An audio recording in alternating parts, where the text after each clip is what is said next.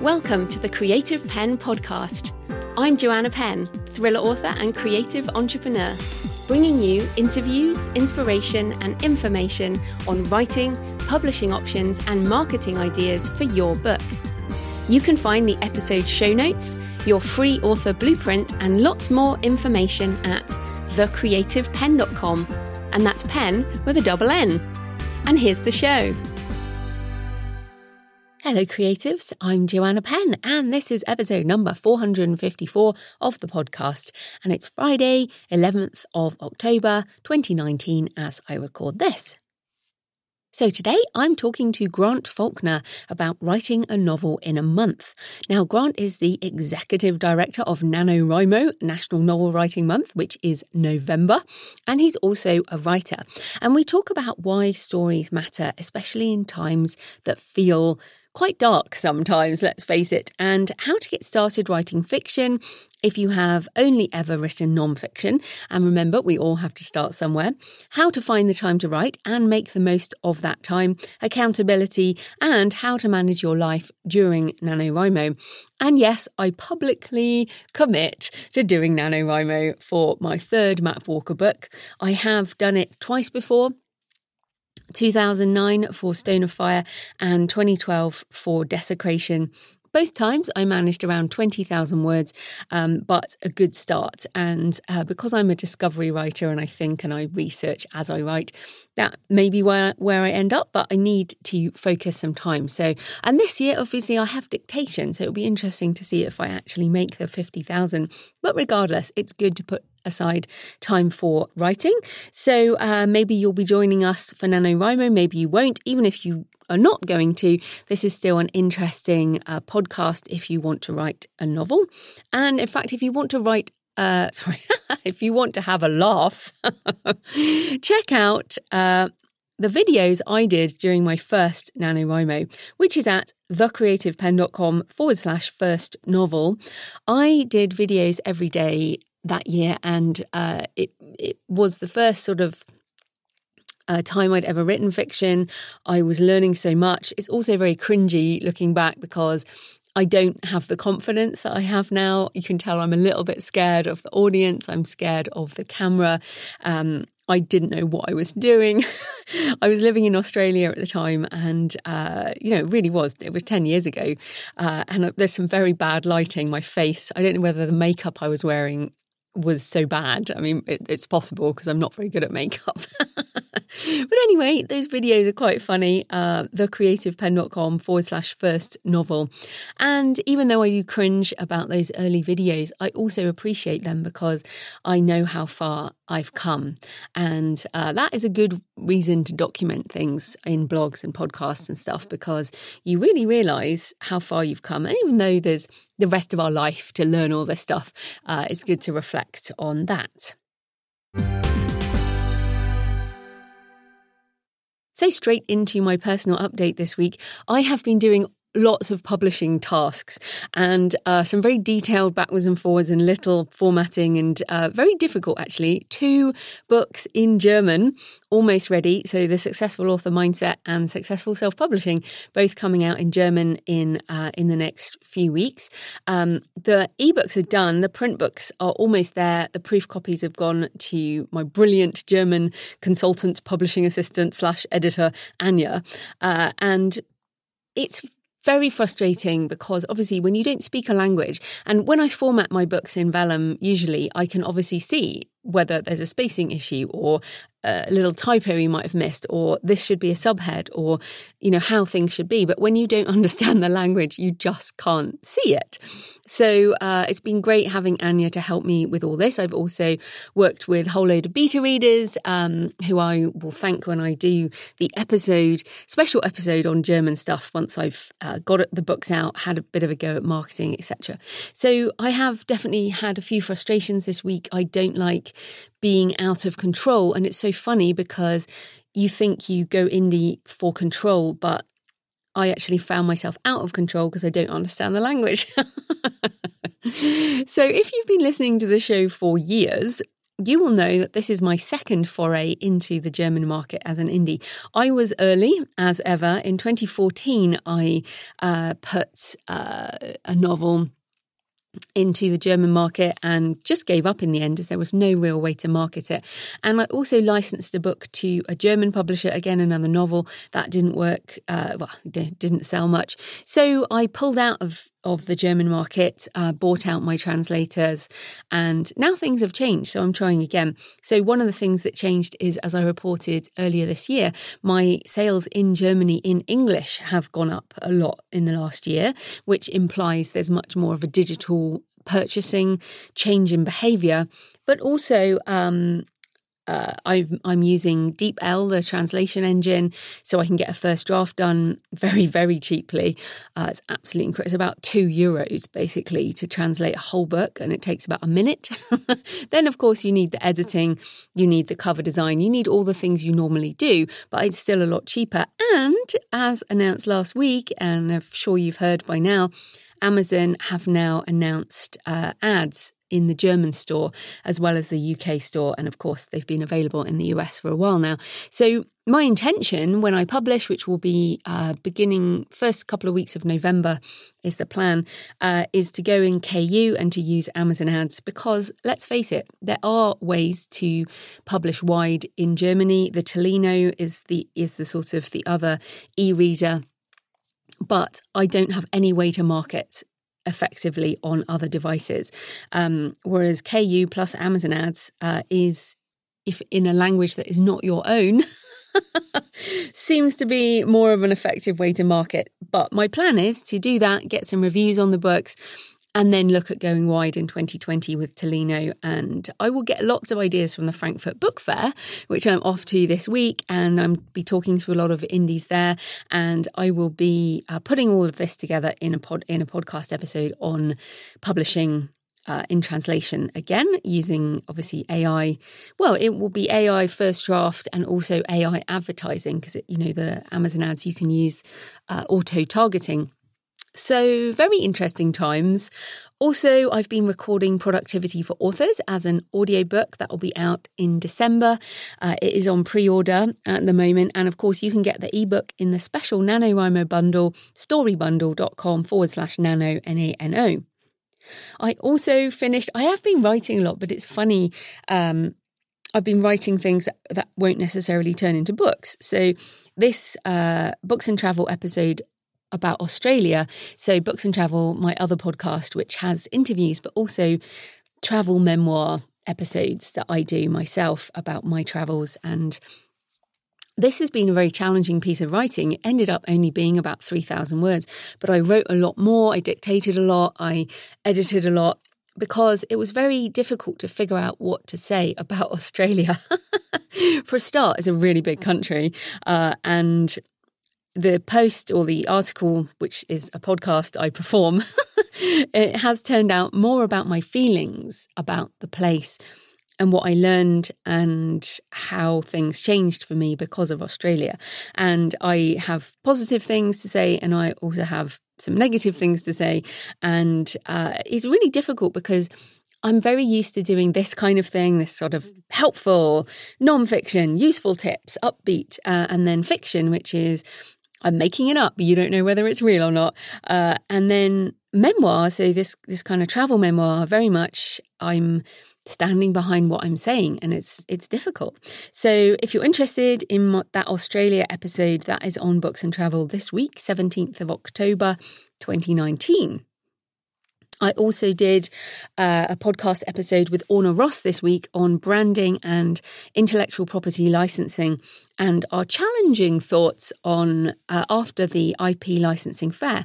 And you can find that on the Ask Ally podcast uh, or just search on your podcast app for Orna Ross, O R N A, Ross, R O S S. That is probably the easiest way to bring that up. And it's the Advanced Salon links in the show notes as ever.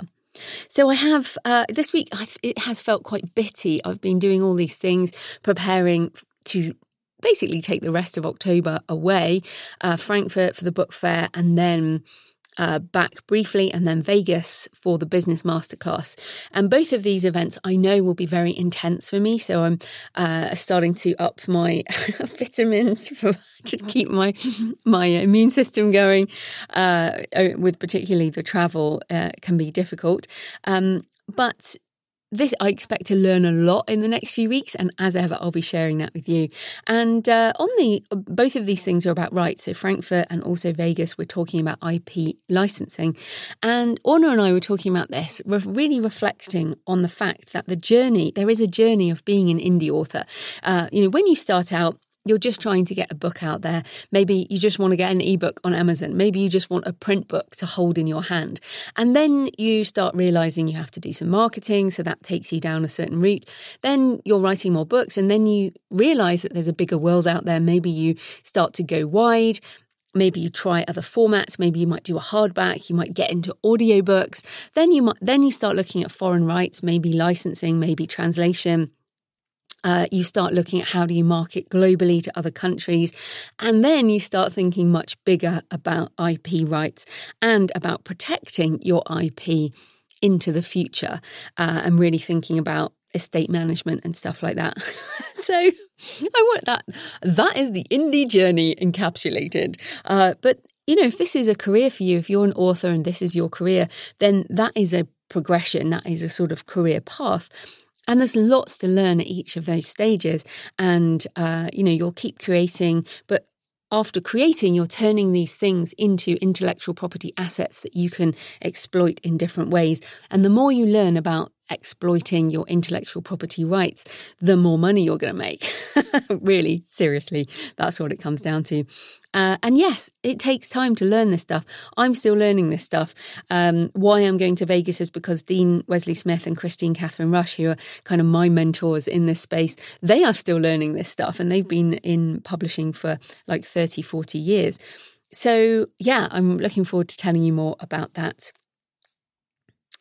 Uh, also, oh yes, I wanted to recommend the Netflix documentary American Factory, which is uh, about a factory in Iowa, I think, which uh, basically got bought by, uh, well, got left by G M, and all these people got laid off, and then um, uh, a Chinese company bought it and started retooling to make uh, glass for windscreens. And it's it's an excellent documentary. It's very, very good, not just about the cultural differences between the U S and China, but there's also a twist at the end that makes it clear what the future might look like. And it, I'm not going to tell you, but it's really thought-provoking. It's a very good documentary. Whatever your political affiliation, they did a very good job of this documentary because it's about the humans involved. It, I don't think it's political at all, in that it you ha- you can have sympathies wh- whatever side you're on, uh, and also whatever you think about the U S or China, you feel sympathy for the people, and uh, it's very, it's very good. Anyway, so that's uh, American Factory on Netflix. So thanks as ever for your emails and tweets and comments on the show, which of course you can always find at thecreativepen.com forward slash podcast or tweet me at thecreativepen. Uh, you can, uh, yes, also I'm reading some out. That's what I'm doing. Uh, Tori Element says, an excellent episode today with Jules Horn. Thanks so much to both of you uh, on our audio episode. Kevin McGill says, love all of your talks on Audio First. It's led me to revisit my middle grade audiobook, which is dramatised with a musical score and sound effects and released through Apple's podcast. Thinking of doing a re-release, what are your thoughts on dramatised audiobooks? Um, and this is a great question that Kevin has brought up here. And I guess Jules and I hinted a little bit towards the end of our episode last week. Week, but there are so many possibilities for creating in an audio first environment. So what um, Kevin's talking here, so uh, has a middle grade book. So let's think about the words of a middle grade book. There are some words, but many um, kids' books, I guess this is, as you say, middle grade, but many books will have more images in for younger ages. And then with audio, yeah, how can you dramatize that even further? How can you make the learning environment even better? And it's not just uh, for kids, it's for everyone. I love uh, some of these full cast drama audiobooks. I think they're brilliant. Um, there's a spectrum. And again, I feel like where we are as indies is a bit like um, where we were with ebooks and print on demand, which is uh, it's very easy to do a straight read audiobook at this point. You can do it. It's not that big a challenge, really. Um, and yes, I have a book coming on that in twenty twenty. Um, but to do a dramatized audiobook with music, with multiple voices, that is a big deal. That is a really big deal right now. And uh, I think this will change, as I've talked about, with voice synth.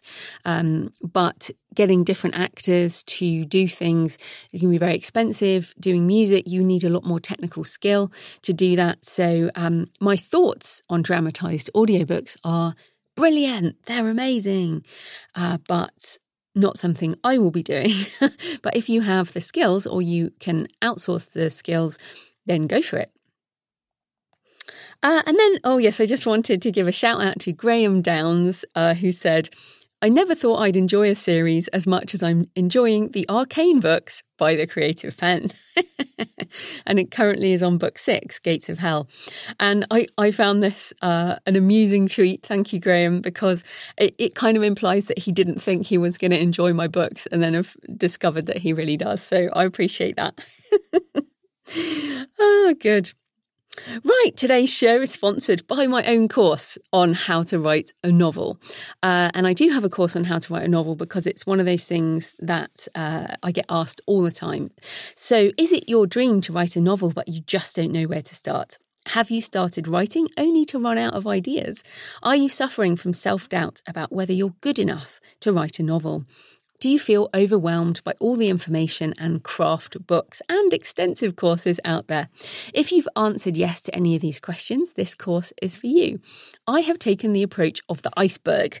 Uh, you only need to know the bit at the top. You need to know a few specific things to write a novel. And yes, you can learn craft for the rest of your life, the rest of that iceberg, the ninety percent underwater. You can delve into those depths later on, but you have to get that first book done. Sometimes you can get drown yourself really in trying to learn too much. So the focus of the course and the private Facebook group is to get you to a finished draft and into editing. One happy uh, course member, Jim, says, the information is outstanding, laid out in the perfect order. It is a roadmap that takes you from self-doubt and confusion to typing the end.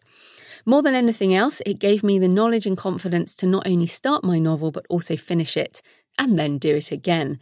I'm about to start my third book that is now outlined and ready to go. All of this happened after I purchased and studied your course. Thank you, Jim. And uh, if you'd like to finally write your novel, check out the creative pen dot com forward slash learn, L E A R N, and that will take you to my courses. So this type of, I guess, sponsorship, this kind of shout out for money, uh, pays for the hosting, transcription and editing. But my time in creating the show is sponsored by my patrons. Thanks to everyone supporting the show on Patreon. Thanks to all of you who've been supporting for months and years. Uh, I love you all. And thanks to new patrons, Robert Waugh, J M Hart, Lara Coates, Vanessa Blair Siebert and Celine Bruant. I really do appreciate your support on Patreon, like the tweets and emails that demonstrates you enjoy the show and want it to continue. And of course, if you support the show, you get extra audio. You get uh, Q and A audio every month, which I will be recording soon uh, in the next week for October. And uh, I talk about, I'm pretty personal in those shows actually, because they are behind the scenes, behind a small paywall. And if you support the show for just a couple of dollars a month or less than a coffee a month, uh, you can get access to the entire backlist. Support the show at patreon dot com, P A T R E O N dot com forward slash the creative pen. Right, let's get into the interview with Grant.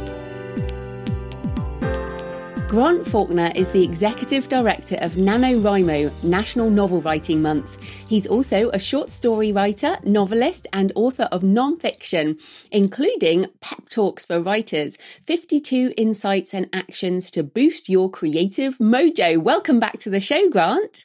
Hey, Joanna. Thanks for having me. Oh, it's great to have you back. So You've been on the show before, so we're just going to dive straight into it. Right. Um, and we're talking, you know, this is going to go out for NaNoWriMo, which is November every year. Now, one of the things that keeps coming up in conversations with people is, you know, writing fiction is an indulgence. You know, we're living in difficult times, you know, whatever your politics, things are a bit crazy, you know, climate change, rise of A I and all this stuff. And people, people feel like maybe they should be doing something more important in inverted commas. So let's start, you know, why is story more important than ever? Yeah, I think that's a great question. And I think even in times that maybe aren't so dark or don't feel so dark, I think every fiction writer asks this question from time to time, uh, because stories are sometimes seen as as trivial entertainment. I think you used the word indulge. Um, and we can easily forget, you know, I, I mean, my, my thing is why it's important is that we are we are meaning making creatures, and the way we make meaning in the world is through through our stories. And we, you know, we understand who we are through our stories. We understand who others are through our stories. We understand the world through our stories. And we understand what the world can be through our stories. And, you know, it's been interesting to me how important novels and how, you know, they're even more important now than they've ever been. You know, um, after the twenty sixteen election here in the U S, George Orwell's uh, nineteen eighty-four, which was published way back in nineteen forty-nine, was on bestseller lists for I don't know how long. It might still be on bestseller lists. And Ray Bradbury's Fahrenheit four fifty-one became newly relevant. Um, you know, think about how all the attention that Margaret Atwood's The Handmaid's Tale is getting, and her new book, The Testaments. Um, so people, you know, they look for ways to understand the world and themselves and the world through stories. And and beyond that, I think stories give us solace, whether it's a story that's so relevant as as The Handmaid's Tale, or if it's something that is just for entertainment. Entertainment's also really valuable. So, yeah, I, I, I always argue that stories are important, and I hate uh, to hear people say they're not important, important mm. or they're less important. Yeah, and just a correction there, Margaret Atwood, uh, for anyone listening, I can hear all my listeners going, it's Margaret Atwood. Oh my gosh, I'm sorry. I'm so sorry. I, no, that's I, fine. I was... I'm sure if she's listening, she won't mind. But um, I also it's think early in it's... the morning here. Yeah, no I'm worries. I'm just having my coffee. So um, I also, I think that as uh, consumers of story, we're in this, you know, everyone talks about this golden age. And I mean, certainly I'm, we're, binging a box set at the moment, uh, Designated Survivor, which is a sort of U S sort of political show. And it's it's really good. And I like getting back into the story. But as writers, it's also about empathy, isn't it? About putting yourself in someone else's shoes can actually help us understand each other. And, you know, instead of ranting um, or getting upset, sometimes putting our deepest feelings into story can actually help us um, yeah. sort of figure things out almost. Yeah, and that's what I mean. Like when I, when I say we understand who others are through our stories, uh, stories are really the best way to see the world through other people's eyes. And and right now more than ever, I think that's what we need in the world is to be able to understand other people. We don't have to agree with them, but it's but it's great to see how they see the world and to either um, you know put our own opinions or our own sight sort of in question to have a counterpoint to it, and also just to create a dialogue. Um, you know, I think the reason that people think of the world as as dark uh, currently, it's it's largely because of the divisiveness of it and and the impossibility of having a conversation or any type of dialogue. And that's really what we need to have is a dialogue. And I think stories open up the door to that dialogue. And you know, you, no matter what your politics are, a good story is going to resonate with you, and a good story is going to create a conversation, I think. Oh, yeah. And we can all bond around Stranger Things. Yeah, even if exactly. We... It do- doesn't matter who you are. Stranger Things is going to be good. Oh, absolutely. Okay. So I want to sort of wind it back to the idea of creativity as well, because many authors, I mean, certainly I did NaNoWriMo back in two thousand nine, uh, really helped kickstart my fiction writing. And a lot of writers start with nonfiction and they feel like they're not creative, and ideas for stories might be difficult to find, or or they might even be suppressed. I feel personally that I felt I was not creative. I could never write fiction because, you know, I'd been an I T consultant. I didn't have anything creative in me, but it was more that it was suppressed over years of, of work. So for somebody listening who feels like they are just not creative, how would, how would you recommend they get started with fiction? Yeah, you know, I hear this so often when I talk to people about NaNoWriMo. I, I hear one of two things when I invite them to do it. One is I don't have the time. And two is I'm not a creative type, or I'm not a writer. And I think what they're doing when they say that they're not a creative type is they're putting an unnecessary limit or obstacle in front of themselves, because I believe that everyone is a creative type.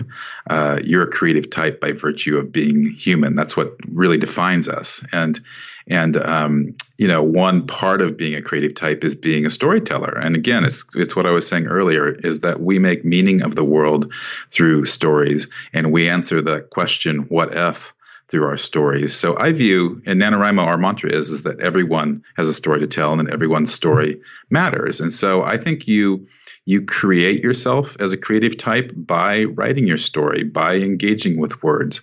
You are a writer uh, by because you write, not because you're published. And so, yeah, I, I like to counter that notion that when people say I'm not a creative type, I think they just they need to tell themselves that they are a creative type, and then experience creativity, you know, to the hilt, and and prove it to themselves. Mm. I actually think that, uh, I mean, my block personally came from feeling like the only type of story I should write, again, should in inverted commas, would be some kind of award-winning literary fiction. And in fact, the books you mentioned before are all award-winning literary fiction. And I was really released from the block by feeling like, do you know what? I like reading thrillers like Dan Brown, so I'm going to write a thriller like Dan Brown. So what, what what's your feeling around this? We should write a certain thing. Well, I think uh, we should only write what we're passionate about and what interests you. And, you know, these, these books are also, you know, they all border the lines of dystopian fantasy and sci-fi. And there are plenty of uh, genre novels that inform our worlds in very deep ways, and also entertain us and provide solace and all those good things about writing and reading. So, yeah, I think I think as writers, it's it's easy to fall into that trap of the should, um, like I should be writing something commercial is another thing that people tell themselves. Mm. Or I should be writing something entirely original, or I should be writing something literary. And really, th- those shoulds, I think, tend to um, probably shut you down somewhat, shut down your creativity, kind of narrow your your view. And I think the best the best stories to pursue are the stories that are calling us, that really mean something to us, the things that we we wake up to and we're really excited to go write them. Or even if we're not excited, even if it's kind of painful and causes a lot of anguish, you still find meaning in it. You can't imagine your life without, you know, being able to write that story. And so I I generally don't like the word should.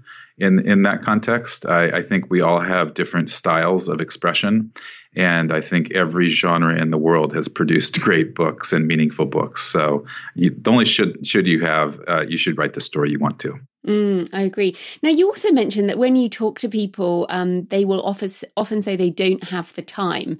So yeah. w- what do you answer to that?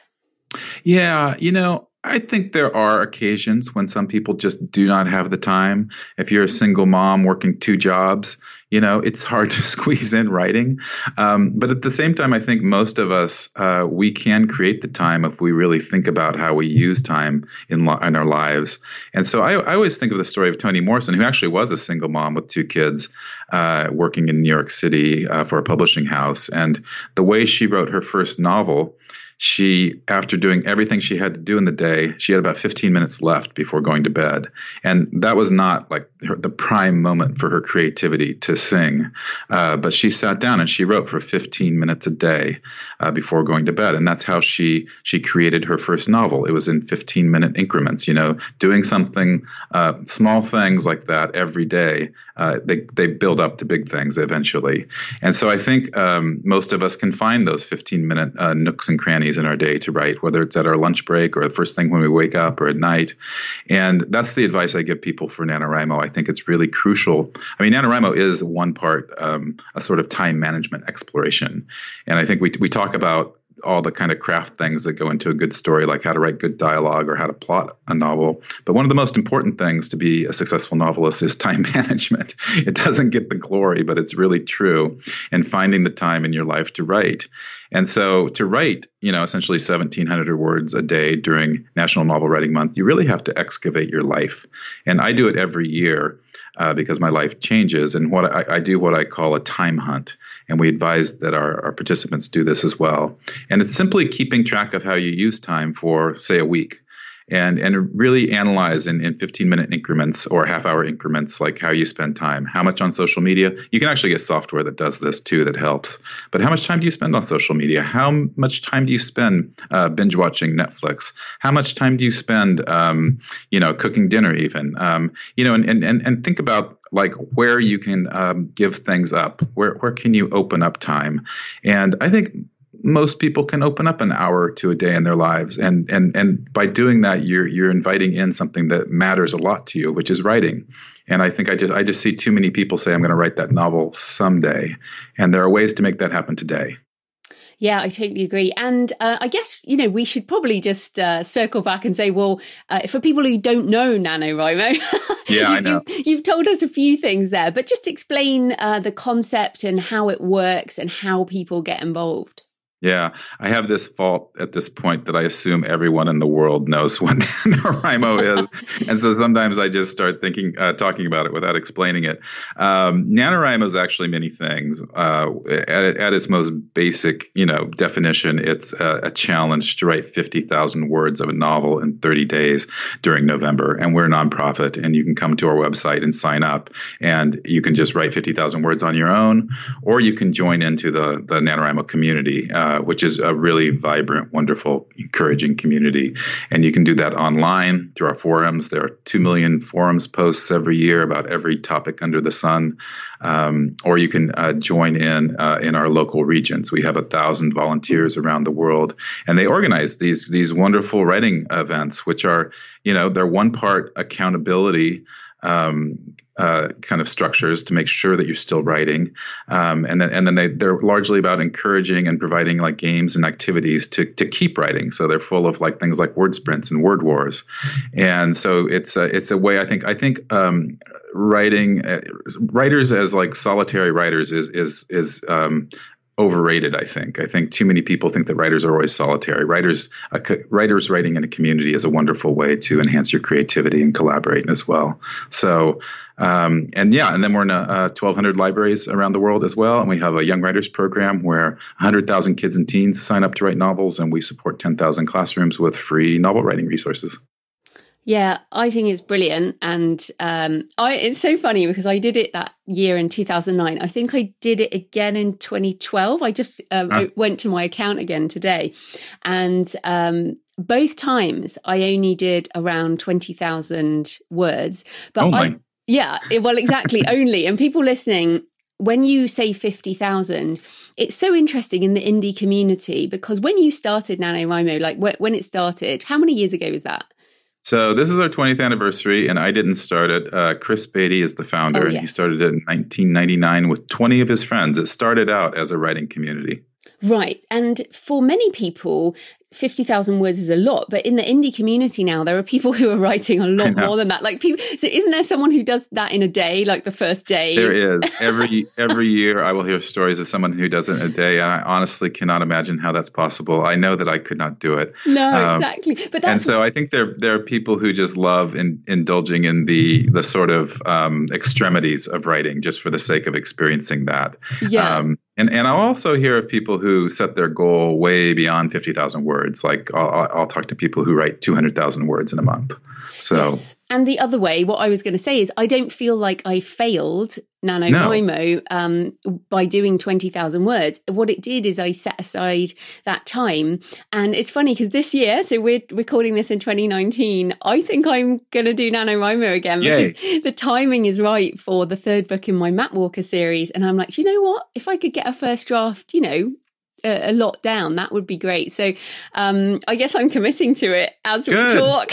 Good. We're going to hold you accountable. NaNoWriMo, we're going to put you on Twitter and call you out. And oh, make sure well, this is the thing. I was like, it. oh, am I going to tell Grant? Yeah, okay, I'm going to do it. Because um, I think you mentioned accountability. You mentioned the encouragement. You know, I have a lot of author friends now. I don't need NaNoWriMo for these things. Um, but uh, it is, a, it's the energy involved drives you through. And, yeah. um, you know, you can get on Twitter and there's a hashtag, you can go on the communities, you can go to, um, you know, if you go to a local cafe, there's probably going to be people in there. It's true.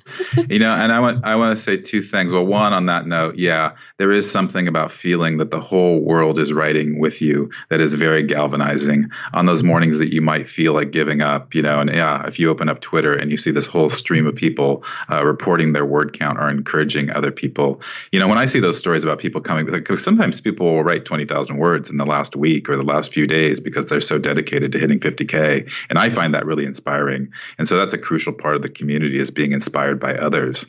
Um, and then also, since you said you wrote only twenty thousand words.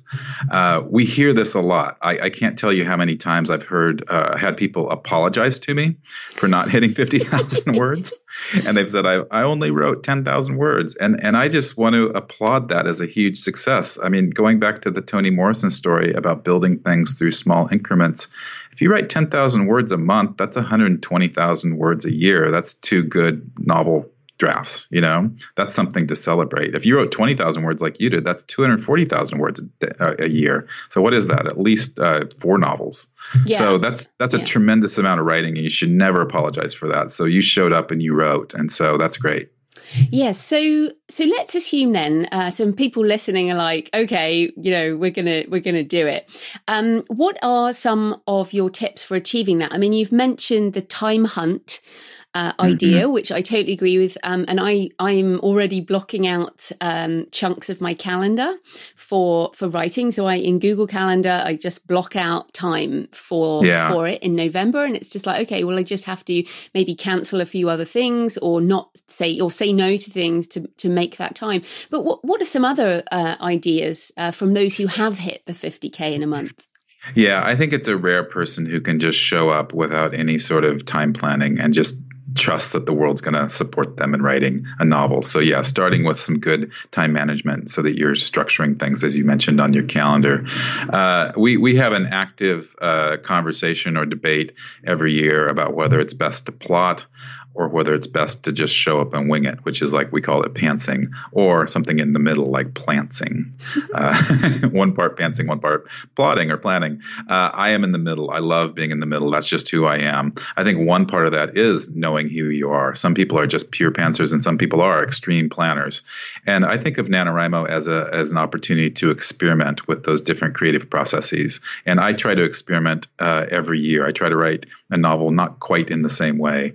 And so I I think that is important to make to, to refresh your your notion of writing and to try new things, because it's only a month. So if you're a pantser, try plotting one year. If you're a plotter, try pantsing one year. It's great to kind of experience those different types of creative processes. I do think, though, that a little bit of plotting or a little bit of thinking about your novel really helps with success. I think when you're just purely pantsing, it's very easy for most people to hit a wall after a few days or a week and then quit.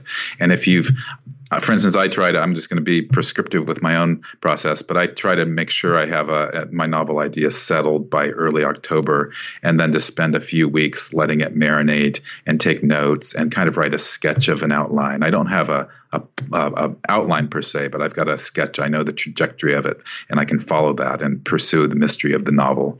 I think the community is really important. We find that the more, the more people are engaged with our community, the more likely they are to hit fifty thousand words. And again, I think that's the accountability, that kind of uh, friendly peer pressure. Also, the, the coaching and encouragement you get from the community. You know, they say um, the best way to change your behavior is to announce it to the world. So if you want to quit smoking, you should post on Facebook that you want to quit smoking, because then you will be accountable to that. And the same thing goes with novel writing. And then I think the, the last thing is, we see a lot of people that when they hit that tough spot in their novel, usually it's that muddy middle. Uh, if they start to get behind their word count, it's easy for them to get dispirited and quit. And I would advise people, do not quit. Just like what I was saying earlier, if you can only hit twenty thousand words, that's a huge achievement. Keep writing.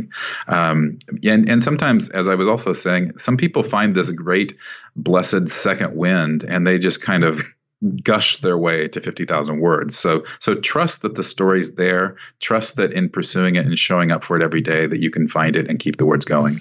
Yeah, I, I agree with, I mean, I'm a, a pantser. I prefer discovery writer. I think discovery writer is a much better term.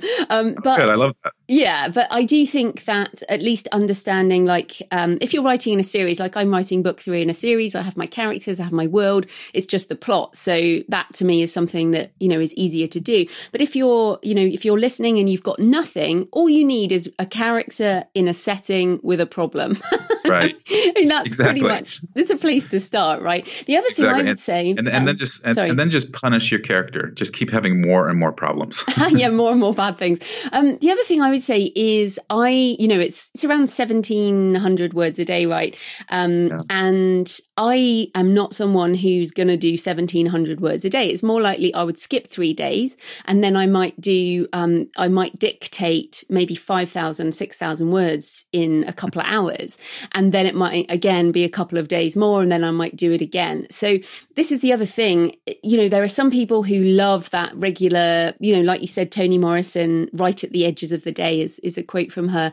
But for me, it's more like binge writing. It's kind mm-hmm. of do other things, do other things, and then binge and do like a couple of hours. Um, and dictation, I would also say, I think is the superpower. If I make it this year, it's because of dictation. It's because I've really got into using dictation for first drafts. And boy, is it a good way to get word count.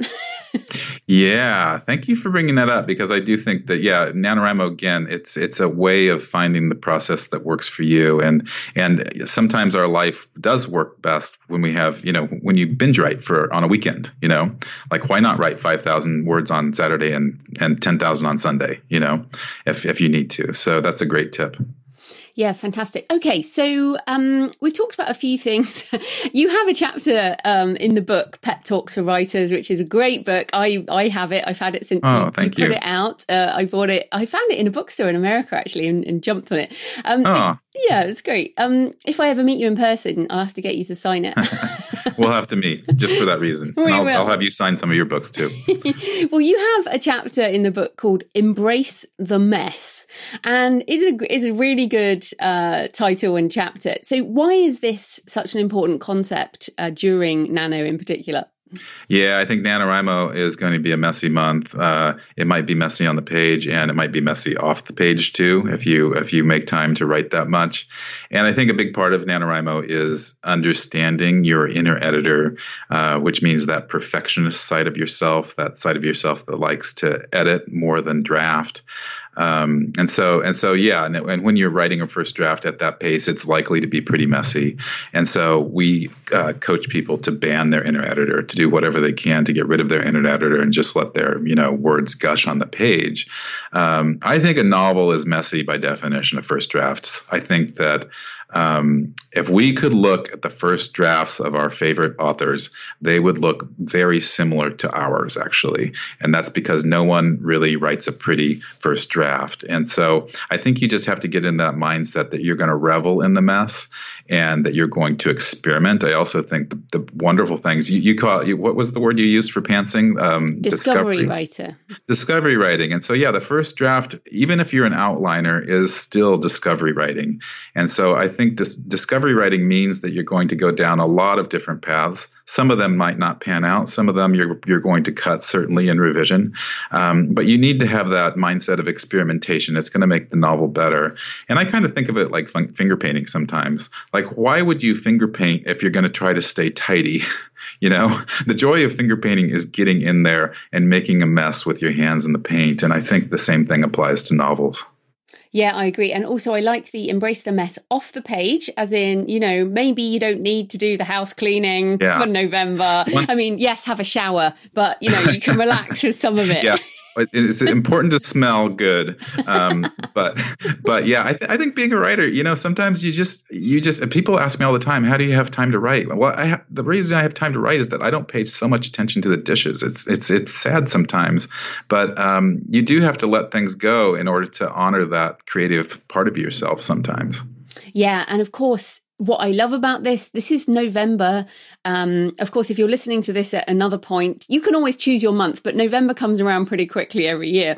Uh, and it's it's only a month. So, if, you know, everyone can stop doing something for a month, right, to exactly. make a bit more time. Exactly. Your dishes will still be there. They won't or die. Pay your kid or something to, to yeah, do them. Exactly.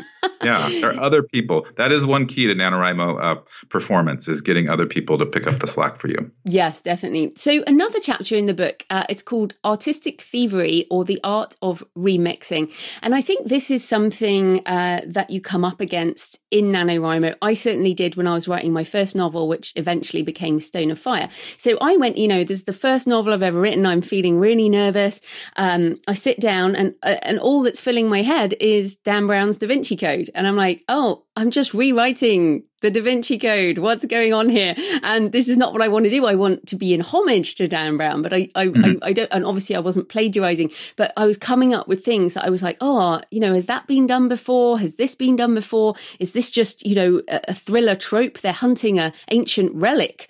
This sounds like something that's been done before. So yeah. What are the, where is the balance between the established tropes of a genre and, I guess, being entirely original? Yeah, it's a good question. And I think it is one that every writer has to grapple with and define for him or herself. And I don't know that there's a strict definition, but I do think that I, I see a lot of writers um, hinder themselves by saying, oh, I'd like to write this story, but it's exactly like The Hunger Games or like Dan Brown.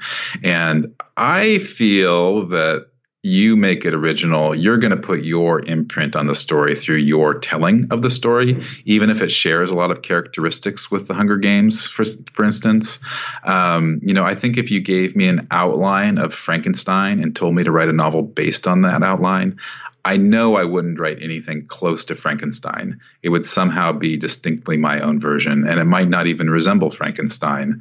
And so I think we're always creating in this cauldron of influences, and we shouldn't worry too much about it. As you said, if you're not plagiarizing, then you're writing something, um, a, a new story. And and I think sometimes we give too much um, value to originality, because there, you know, there's there's an old saying, you know, like uh, Joseph Campbell wrote his whole book, uh, The Hero's Journey, about this, that that there's, he he defined that there was one story essentially, and that every story is kind of the same story. A hero leaves his or her home, encounters other worlds, face, faces down opposing forces, and then, then returns with uh, a power or something to bestow to his to his people, the people who he left behind. And that goes for stories like Buddha or Moses or Harry Potter or Dorothy and the Wizard of Oz.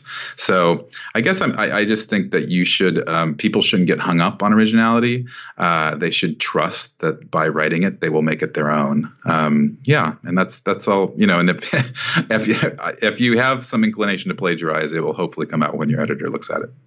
Yes, and we should just be clear, if people don't understand, plagiarism is copying and pasting actual text from other yeah. people's work. It is, I mean, it's not, the definition is not taking someone else's idea, but if right. I did write, you know, a story that exactly followed Dan Brown's Da Vinci Code, then, you know, that, would, yeah. that, that, that would be crossing a line. But I agree, I mean, most people build on what's been done before, and I'm on book eleven of my Arcane series, which I started that first NaNoWriMo. So, you know, I've, I've managed to make my own thriller series um, out of that feeling. So I just, I wanted to acknowledge that feeling because a lot of people have it. So I, w- I wanted to ask you, what are some of the, because obviously I'm an example of someone who did that first NaNoWriMo and has gone on what I've written like seventeen novels at this point, uh, ten years later, and a whole load of nonfiction as well. But what are some of the other sort of uh, results of doing NaNoWriMo that you've seen? Gosh, we've had so many people publish novels and so many bestsellers, and we have no true way of counting them. It's all self-reported, or we'll read about, you know, somebody mentioning NaNoWriMo in a in an interview. And so, you know, there's Marissa Meyer, who wrote Cinder and uh, all of her novels. She she writes all of her novels either during November, or if pu- her publishing schedule doesn't allow that, she'll write the first draft in thirty days. She keeps to that technique. Uh, so, so does Hugh Howey. Uh, with his, his, you know, he wrote Wool during NaNoWriMo in two thousand nine, a fascinating story. Uh, he credits NaNoWriMo with making him a writer. Uh, Erin Morgenstern's coming out with her second novel. She wrote Night Circus during NaNoWriMo. No uh, way. Sarah, no, I love that. Yeah. Book. Oh, you didn't know that? No. Yeah, it's fantastic. And I haven't read her new book yet, but I, I hear it's just as fantastic. Um, gosh, there's just so many. Uh, Rainbow Rowell wrote uh, Fangirl during NaNoWriMo. Uh, Elizabeth Acevedo, who won the National Book Award for The Poet X, uh, she wrote her second novel uh, during NaNoWriMo twenty thirteen, and that just came out six years later. Um, so yeah, there, there are just so many stories. I can I can I can talk all day about NaNoWriMo success stories. So I think, per what you were saying, that that there's a whole There is a, a, and also in self-publishing, you know, especially like people who are, you know, writing a lot each month and publishing a lot each year. Uh, it, NaNoWriMo is part of that revolution of writing where people are doing it differently than they used to. I mean, this, so the whole serialization of of publication has come back since the nineteen hundreds, I think. Or uh, anyway, it was very trendy in the nineteen hundreds, and it came back recently, and a lot of people are doing that. And I think NaNoWriMo contributes to that trend as well. Yes, absolutely. So let's talk about the inevitable criticism. Um, many in the traditional industry consider NaNoWriMo to be churning out unreadable Uh-oh. books. They, I mean, they can't even call them novels or, or books. Yeah. They call them, you know, things. But certainly the word churning is used, unreadable is used. Um, so what, you know, what do you say to any people who are feeling like, you know, that quality issue? But also, what do people do after November to make it better? Yeah, I would say first, you know, we we don't, we've never made the claim that you're writing fifty thousand words in one month leads to a publishable book book right away. We've heard these stories that I think are actually exaggerated, that that editors receive like loads and loads of manuscripts from Nano, NaNoWriMo writers on December first. And I, I don't think that's true, because I've actually never talked to a NaNoWriMo writer who has submitted their novel uh, so early. And we always advise people to revise their novels. We think the revision is very, very important. And we have a whole program built around it in, in January. In February, we have a program called I Wrote a Novel, Now What? Um, and we try to guide people through those next steps of revision and editing and publishing choices, too. There's so many publishing choices. There's so much to learn about how to publish your book. And so I don't think of it as churning. I think of NaNoWriMo as the first draft, the exploratory draft, the discovery draft. And then uh, there is so much more discovery to be done during revision. Um, and I do know that, the, like I was mentioning, the, the trend, the serialization trend, that obviously exists. I don't think those books Books are unreadable. There, many of them are being purchased and read, and so I think there's a there are a lot of different styles of reading and writing, and the world needs to not look at them with a snobby lens. Um, you know, they are they are fulfilling people on some level, both on the writing and the reading end.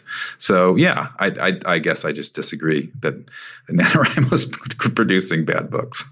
Yes, and I'm sorry. I, I'm sorry. You always have to answer that question. I know no, it must come good. up a lot. I like answering it, to tell you the truth, because I think it's a big misunderstanding. Mm-hmm. And I think it's because, you know, we say that, you know, allow yourself to write a crappy, rough draft. And, and we're not emphasizing the crappiness of writing. We don't write, want people to be crappy writers. We just want them to be able to accept that the rough draft is crappy by definition, and they shouldn't get hung up on it. They've got to, like, go through that crappy, rough draft to get to the, the more beautiful second or third draft. Yeah, I agree. Now, I didn't uh, prep you for this question, so uh, I'm going to go for it anyway. But what I have recent, I'm I'm obsessed with A I at the moment, and oh. I have heard of NanoGenMo, which is essentially uh, in November. Uh, software programmers are trying to write uh, a program that will generate a novel of fifty thousand words in a month. And this year we've had the release of G P T two, which is a text, you know, a narrative generator, which is really interesting. So I wondered if you did have any thoughts on NanoGenMo, um, you know, or, or the A I G P T two stuff. This is an entirely original question. I've never been asked this before. So it's super fun, especially because I don't know a whole lot about A I, but I have read about this. Uh, I think it's fascinating. I'm like, why not? You know, let's see, let's see where we can go with this. I, I have my doubts, I guess. I think there's just such an, an emotional component that goes into writing a novel, and what we were saying earlier, that you're you're seeing the world through somebody else's eyes. Uh, I don't know if we're there with A I or not, but I don't know that much about it. So I'm sure people in A I could could could offer me great counter arguments. Uh, I just think it's another exciting uh, part of the way the world of writing is is is going. Yeah, exactly. And I would say, um, you know, if people listening, they're like, what is that? What are you talking about? I think that it can be used as good uh, writing prompts. So if you if your brain is completely empty, plug in your last sentence into a tool like talk to transformer dot com, which is based on the G P T two algorithms. Uh, it will generate some stuff for you, and that might actually help you get over that um, hump. So yeah. I think that's a really interesting way that it might be used uh, as as a creative tool. And that's how I think of A I. I, you know, we're using tools all the time. You and I are talking across Skype on computers, you know, on the internet. Right. So we, we use tools. So um, yeah, that that's how I think. I think so too. I think, you know, uh, like just this morning during my writing session, I it's really interesting how often I will Google something in a two-hour block of writing. And and and part of it has that sort of prompt nature, even if I'm not using those Google searches as a prompt. And some of it is just information for my novel. And so it's interesting to me how my writing style and technology, how they have blended together in a lot of very good ways in general, I think. And so I think like all of these tools at our fingertips, tips instead of, I mean, they're worth looking at with um, scrutiny, of course, but but it's also worth looking at them in terms of how they can enhance our writing and our human experience. Definitely. And uh, I'll be keeping an eye out on NanoGenMo. I think this this year might be the year. As I know that in the past, no one has managed this, but um, this could be the year when it happens because of this expansion of, of G P T two. So very interesting times. Now, I want to ask you just one more question. We're almost out yeah. of time. But you Can we talk about self-driving cars and writing a novel in a self-driving car? This is a, this could be revolutionize novel writing because uh, that'll solve some of the time management issues, especially oh. for I, I agree with you. I do think the writing writing is going to take off uh, hugely, even yeah. more than it has done. Everybody's going to be right. Yeah, but I do want to ask you yeah, about um, this book you've recently co-written. It's called Brave the Page, A Young Writer's Guide to Telling Epic Stories.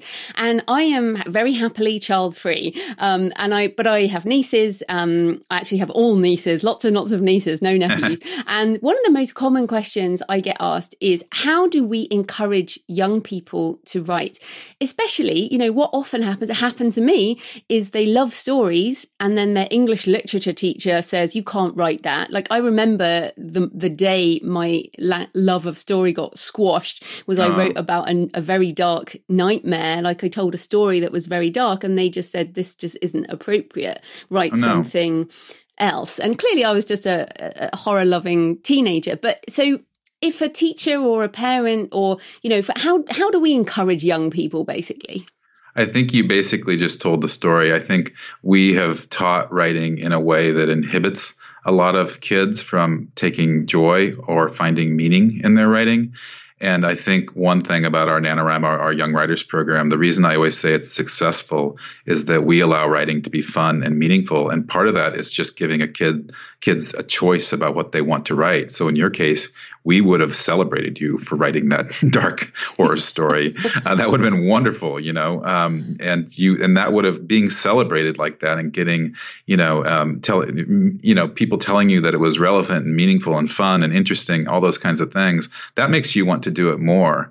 And I think the reason that we have a big impact on on kids writing is because they learn. The best way to learn anything is through your passions, right? To take joy in it. And so these kids get to write a novel, which is a huge thing, and they get to to find a lot of meaning and have fun doing it and have fun doing it with other people in the classroom. Excuse me.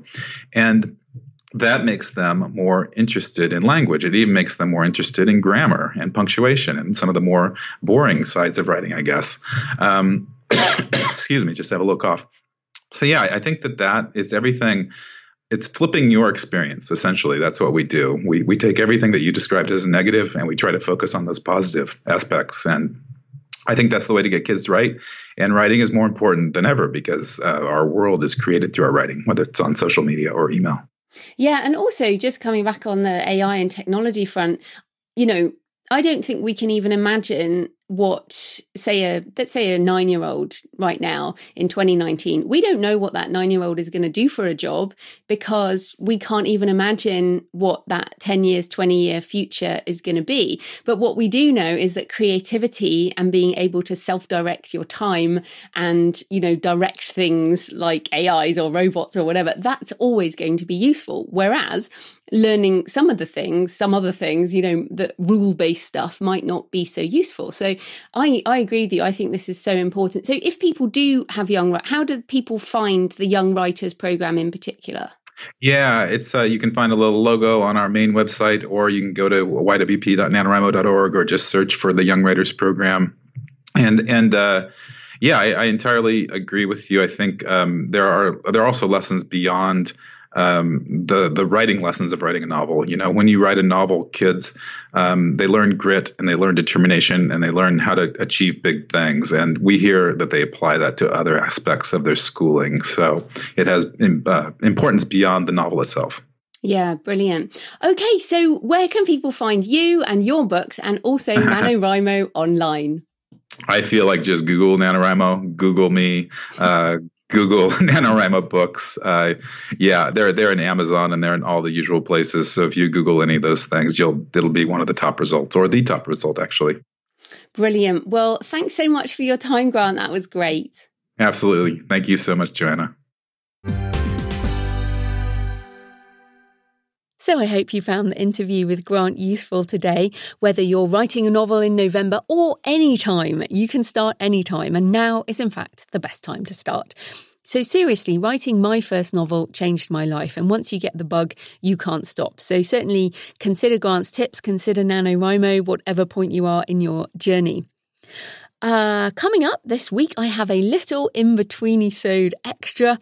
And then next week, I'm talking to Michael Andele about his journey from indie author to essentially running a massive creative empire with six hundred plus books, many, many authors uh, in only a couple of years. And of course, those of you who know the twenty books to fifty K ethos, um, and uh, many of you, I'm sure, in that group or have heard of that group, that Facebook group, um, and Michael started that basically with uh, Craig Martell. That group has been focused on writing fast and using Kindle Unlimited K U, which has been very different to my own model of publishing and marketing and my global, you know, wide approach. So I haven't been very involved in the twenty books to fifty K because it's just not the way I do things. But it was very interesting when I found out that Michael is actually going wide. I mean, I said earlier this year, Michael went wide with audio uh, earlier on this year. And now Michael is going wide with his next whole series.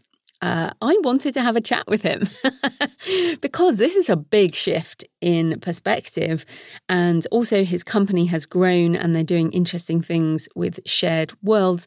And we talk about I P, talk about intellectual property, because when you have a company that, that is that big, contracts and I P are really important things.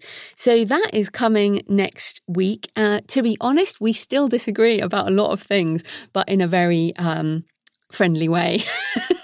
I, I can only disagree in a friendly way. That's just the way I am. But uh, I think you'll find it an interesting discussion uh, between two people with quite different perspectives. So uh, stick around next week and uh, you can hear that. Happy writing. I'll see you next time. Thanks for listening today. I hope you found it helpful. You might also like the backlist episodes and show notes available at thecreativepen.com forward slash podcast. You can also get your free author blueprint at thecreativepen.com forward slash blueprint. If you'd like to connect, you can tweet me at thecreativepen or find me on Facebook at thecreativepen. See you next time.